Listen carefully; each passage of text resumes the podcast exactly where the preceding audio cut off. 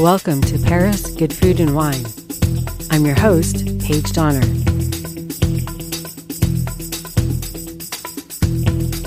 You're listening to the original radio show and podcast about food and wine, broadcast from Paris, France.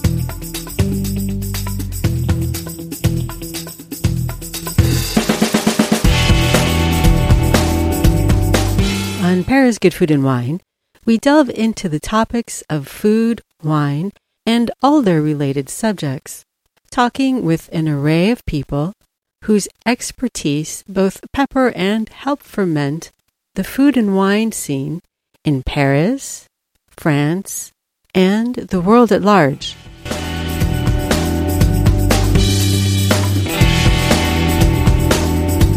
We're glad you can join us here for the delicious stories we bring you on Paris, good food, and wine. Please leave your comments, reviews, and suggestions.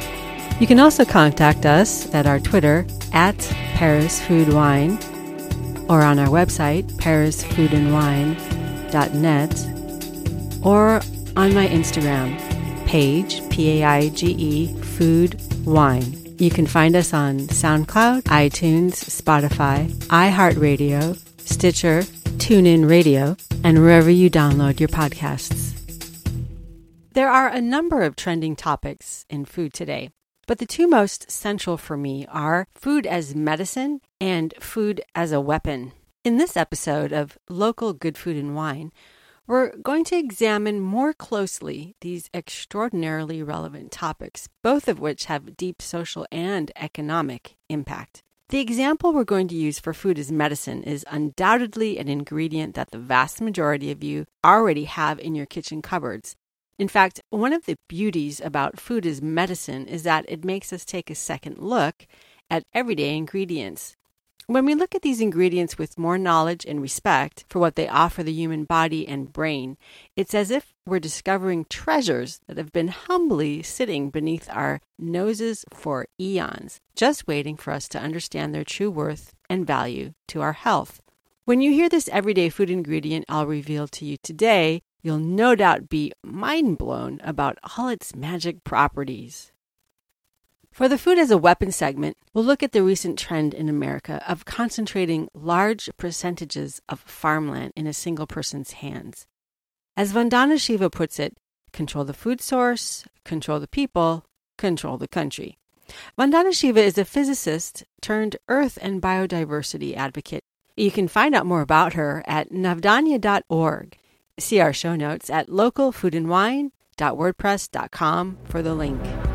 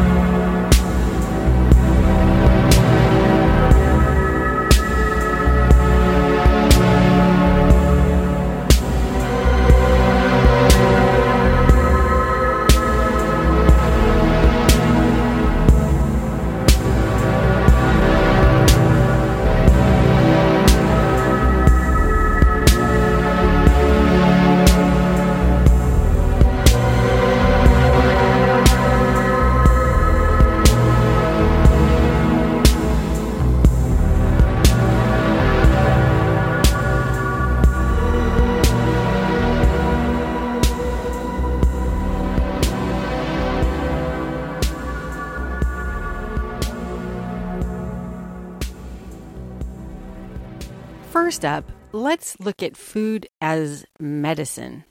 Okay, in case you gave it a guess, we're going to be examining olive oil today.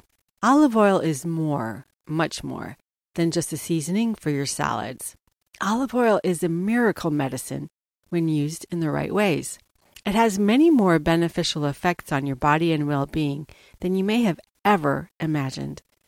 Some of the health benefits are antioxidants, liver cleanse, strengthening of the immune system, and vitamins A, D, E, and K.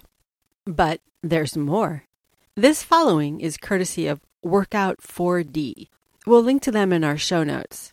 For the best health benefits, it's recommended that you consume the oil with or without some fresh squeezed lemon juice on an empty stomach in the morning, or it can also be consumed just before you go to sleep. Drinking olive oil on an empty stomach for seven days. Olive oil is packed with a lot of vitamins, fatty acids, and macronutrients. This oil is very valuable for our health when you drink one tablespoon of olive oil on an empty stomach. Before we continue, please subscribe to our channel and press the bell icon so you don't miss any upcoming informative videos like this. Number one, detox the liver. The liver performs a very important role for the body. It cleans our internal systems and sometimes we need to clean the liver itself. You can do this easily with olive oil. Take two tablespoons of olive oil and mix with the juice of half a lemon. Consume this every morning on an empty stomach. Number two, decrease bad cholesterol level. Olive oil helps reduce the level of bad cholesterol, LDL, by increasing the good cholesterol level, HDL. Drinking olive oil on an empty stomach helps cleanse arteries from bad cholesterol and keep cardiovascular disease away. Number three, heals the colon. Olive oil prevents cells from damage, which leads to cancer. It helps improve the digestive health and provides relief from constipation. Number four, better hair, skin, nails and bones. Olive oil is also beneficial for hair, nails, skin and bones. This oil repairs, moisturizes, nourishes and promotes hair and nail growth. We can use it as a skin or hair mask, but olive oil will be more helpful if you consume it internally. Number 5. Weight management. Olive oil contains fatty acids. By drinking this healthy fat, you will feel fullness for a long time and provide you with energy as well. If you are a butter lover, this is the best alternative for you. Number 6. Controls blood sugar level. Olive oil lowers cholesterol and blood glucose level significantly. Therefore, olive oil is very useful for diabetes and heart health. Number 7. Strengthens the immune system. The fatty acids in the olive oil play a major role in various immune functions. They help regulate and support our immune system and also help in getting rid of autoimmune diseases. Number 8. Reduces inflammation. Olive oil works superbly to reduce inflammation in the body. Research has shown that drinking three tablespoons of olive oil act as effectively as a dose of ibuprofen. Number 9. Protects the brain. Olive oil helps decrease the risk of many diseases, such as depression, mental disease, and Alzheimer's. It boosts our memory and overall brain health. Number 10. Enlarge the size of breasts. Olive oil will be extremely beneficial when you use it for enlarging purposes. Drink two tablespoons of olive oil on an empty stomach and massage your chest area in a circular motion for 10 to 15 minutes every day. Start massaging from outside to inside. This method will accelerate the blood flow in this region and stimulate the growth and increase elasticity in 15 days. Okay, so let's recap those health benefits.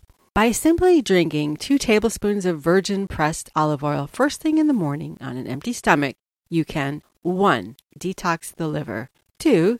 Decrease bad cholesterol levels, 3. Help heal the colon, 4. Boost the health and appearance of your hair, skin, nails, and bones, 5. Assist with weight management, 6. Control blood sugar levels, 7. Strengthen the immune system. 8. Reduce inflammation, including in joints. 9. Protect the brain. 10. It can also help firm and strengthen breast elasticity. Other things that olive oil can do is be a good source of vitamins A, D, E, and K.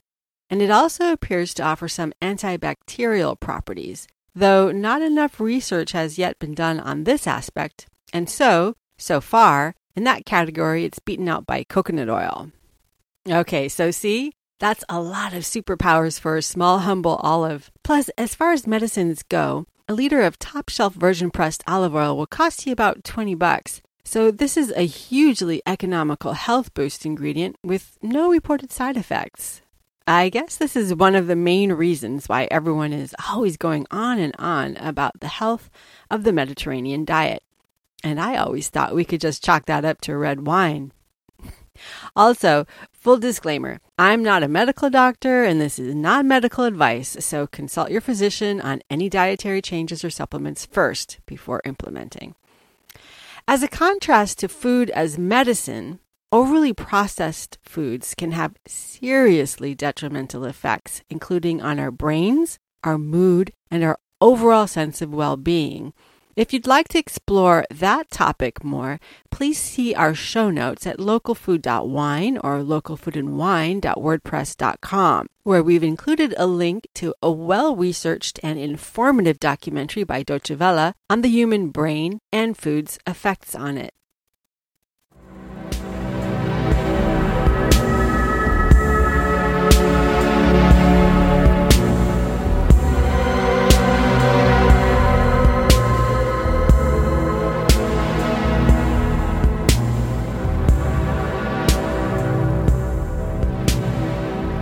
Thank you for tuning in to Local Good Food and Wine. It's been a pleasure to have you join us here. I'm your host, Paige Donner. You can find the show on Spotify, iHeartRadio, SoundCloud, YouTube, iTunes, Stitcher, TuneIn Radio, and pretty much anywhere and everywhere you find your favorite podcasts. Please follow up on our show notes at localfood.wine or localfood and wine.wordpress.com.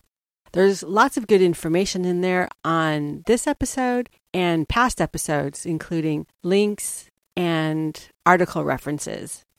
It's also a great place where you can leave your comments, suggestions, or even just tell us how much you like the show.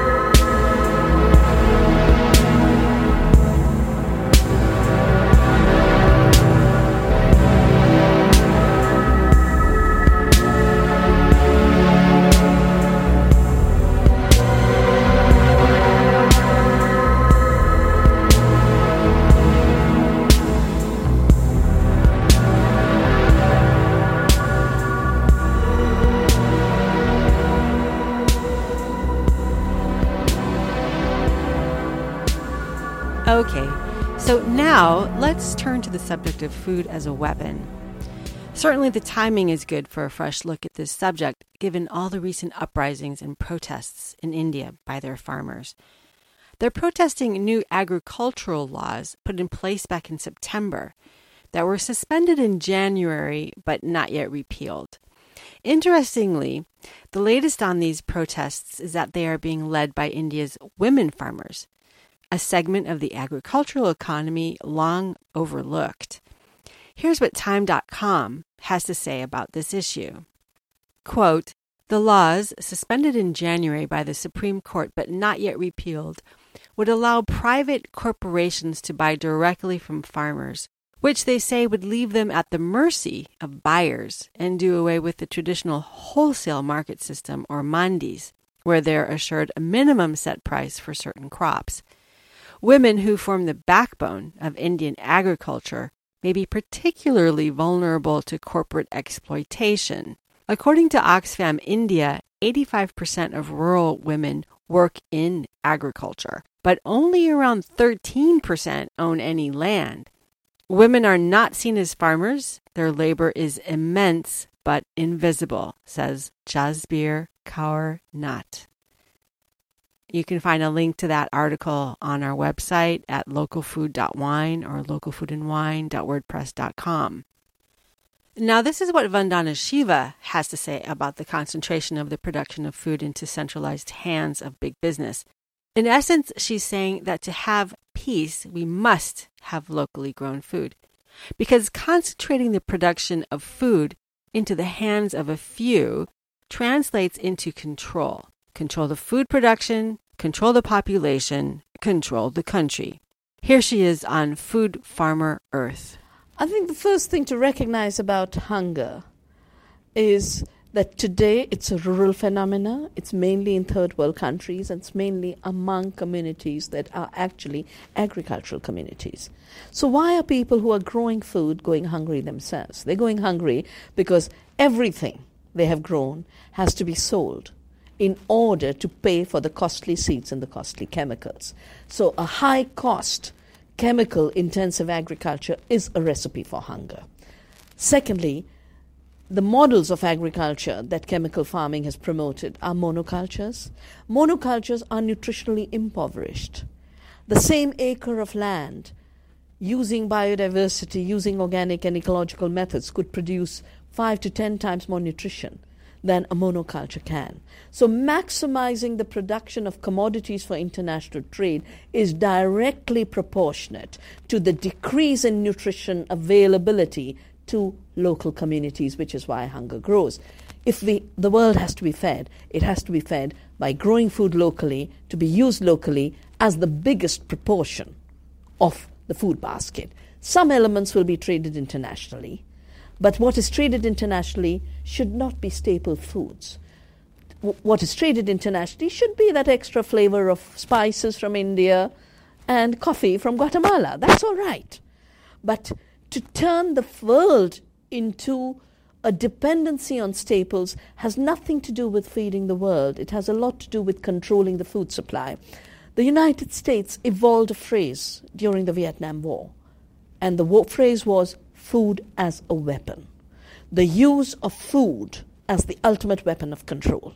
And the tragedy is the growth of agribusiness in the US has gone hand in hand with the US foreign policy to deliberately create hunger locally in order to make the world dependent on food supplies through which you can then control countries and their decision making ability. So hunger is has become an instrument of war. And food responding to that artificially created hunger is an instrument of war. Peace means you grow food locally, you grow food with peace, you grow food non-violently, and the countries that are today the worst victims of hunger could be the highest producer of food. Africa has the largest land per, per human being, per capita. Africa is an abundant continent, and yet, because of the deliberate policies, it has today been turned into a continent of hunger. India, which has the best soils, the best monsoons, the highest biodiversity, should not have any problem. We're growing enough food and yet 70% of our children are going hungry because the economic system is robbing them of their right to food. So, food production must once again be an issue of sustainability, taking care of the earth, and the human right to food must be an inalienable right. These rights cannot be ensured through a marketplace where food has become a commodity and an, a, subject of speculation. We saw what speculation did in 2008. Food prices doubled, and the companies that control the food system doubled their profits while riots took place in 40 countries. Now, it's easy to find more of this enigmatic sage's, Vandana Shiva's, comments on this latest farmland grab by Bill Gates, one of the world's richest men, on your favorite internet video channels. So I'll leave you to search and explore yourselves. However, here I would like to point out that Bill Gates made the Land Report's list of top 100 United States landowners for the first time for the year 2020 the list only having been released since January. He's now ranked at number 49, so he entered the top 100 list at number 49. This following short audio clip is courtesy of Forbes. Bill Gates has been snatching up 242,000 acres of farmland across the U.S., enough to make him the top private farmland owner in America. According to the Land Report, the tech billionaire has been purchasing agricultural land for years, building a massive portfolio of farmland in 18 states. His largest holdings are more than 69,000 acres in Louisiana, almost 48,000 acres in Arkansas, and about 20,500 acres in Nebraska. Additionally, he has a stake in 25,750 acres of traditional land in Phoenix, Arizona, which is being developed as a new suburb. It's not clear how Gates's farmland is being used or whether any of the land is being set aside for conservation. This is not Gates's only foray into agriculture. In 2008, the Bill and Melinda Gates Foundation announced $306 million in grants to promote high yield, sustainable agriculture among farmers in sub Saharan Africa and South Asia. The foundation also invested in the development of super crops resistant to climate change and higher yield dairy cows.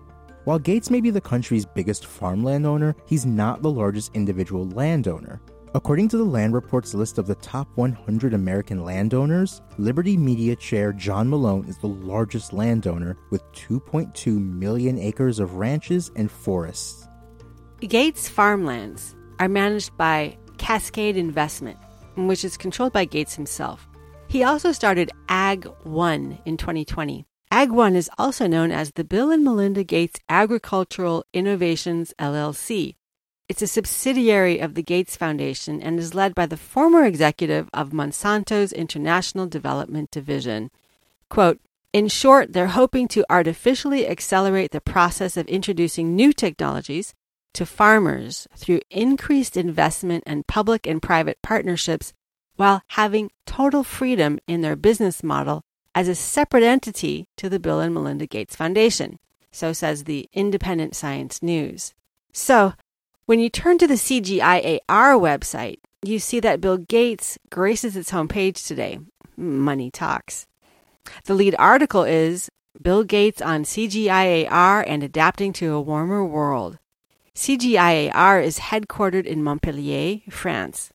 According to Independent Science News, quoting directly from the CGIAR website, quote, according to the CGIAR announcement, 310 million US dollars is to be given by the Bill and Melinda Gates Foundation over the next three years to support CGIAR's shared agenda to tackle climate change and make food production in the developing world more productive, resilient, and sustainable. The foundation is the second largest donor to CGIAR after the U.S. Agency for International Development, USAID with investments contributing to work in crop breeding, seed systems, gender equity, livestock, nutrition, and policy, thus aligning the vision of CGIAR with that of Ag One. Now, you can find links to all of those citations on our show notes at localfood.wine and also at localfoodwine and localfoodandwine.wordpress.com. So, what's so potentially sinister about the above? Well, as Independent Science News states, quote, private agendas of making profits will be clothed as the public agenda. I'm letting that sink in for a moment. Let me repeat. Private agendas of making profits will be clothed as the public agenda. These agendas will be even further blurred through the launching of Ag One. This merger also provides unprecedented leverage on individual country policies and mass access to genetic seed resources. This hunger for influencing global food policy comes as no surprise, as the Gates Foundation website itself states a key trigger of agricultural transformation is a conducive policy environment. Close quote. Again, that whole citation is from Independent Science News. I encourage you to read the entire article, which offers in depth contextual references and astute analysis. You can find the link to the Independent Science News article on our show notes at localfood.wine and localfoodandwine.wordpress.com. Whichever way you slice it, ag tech is definitely on the rise. Another endeavor being pursued by Gates is that he recently put a $7 million equity stake in AgBiome. AgBiome is a biotech startup focused on developing synthetic biological products through CRISPR technology for the agricultural sector. AgBiome investors include agrochem companies Monsanto and Syngenta, and it has received a $20 million grant from the Gates Foundation to develop pesticides for Africa. Okay, now what are some other developments in ag tech? As opposed to the above trends, which appear to be oriented primarily towards enriching big agrochemical companies, that we can look to with hope in our hearts. Well, there are a growing number of startups who are successfully cultivating crops in a variety of innovative manners. A few examples of urban fresh food production has crops of lettuce and other leafy greens grown in shipping containers, examples in the US and France, or in underground former bomb shelters, London, and even on vertical walls and inside office buildings, uh, pretty much around the globe. Personally, as I contemplate this issue more deeply, I wonder if the real solution to food production is to enable ourselves individually to cultivate as much as possible in our immediate surroundings. I have long been a proponent of grow local, buy local, which is why I named my website Local Food and Wine back in 2009. But I am now thinking even more hyper local, as in your backyard, if you're lucky enough to have one, or even a windowsill or a closet or a garage. With the home farming gardening techniques that are coming onto market these days and in the near future, the fact that we don't all grow our own tomatoes, chives, carrots, and zucchinis will be just a question of laziness in years to come. In fact, I can envision easily that we one day have a pantry, not of canned goods, but an alive pantry filled with growing microcrops like cherry tomatoes, basil, fresh mint, and romaine lettuce, for starters. Whatever our future holds, food security is a big issue. Make no mistake, it's an important issue, as is the freshness of our food and the integrity of it, meaning that we have control over whether it's been subject to harmful chemicals, which we then put inside our bodies. In other words, the future of food could mean that home gardening is not just a hobby, it's tomorrow's healthy food revolution and it's here today. I'm Paige Donner. The show is produced and broadcast from Paris, France. It's Paris's first ever homegrown English language radio show about food and wine. Thank you for listening to our podcast, Paris Good Food and Wine.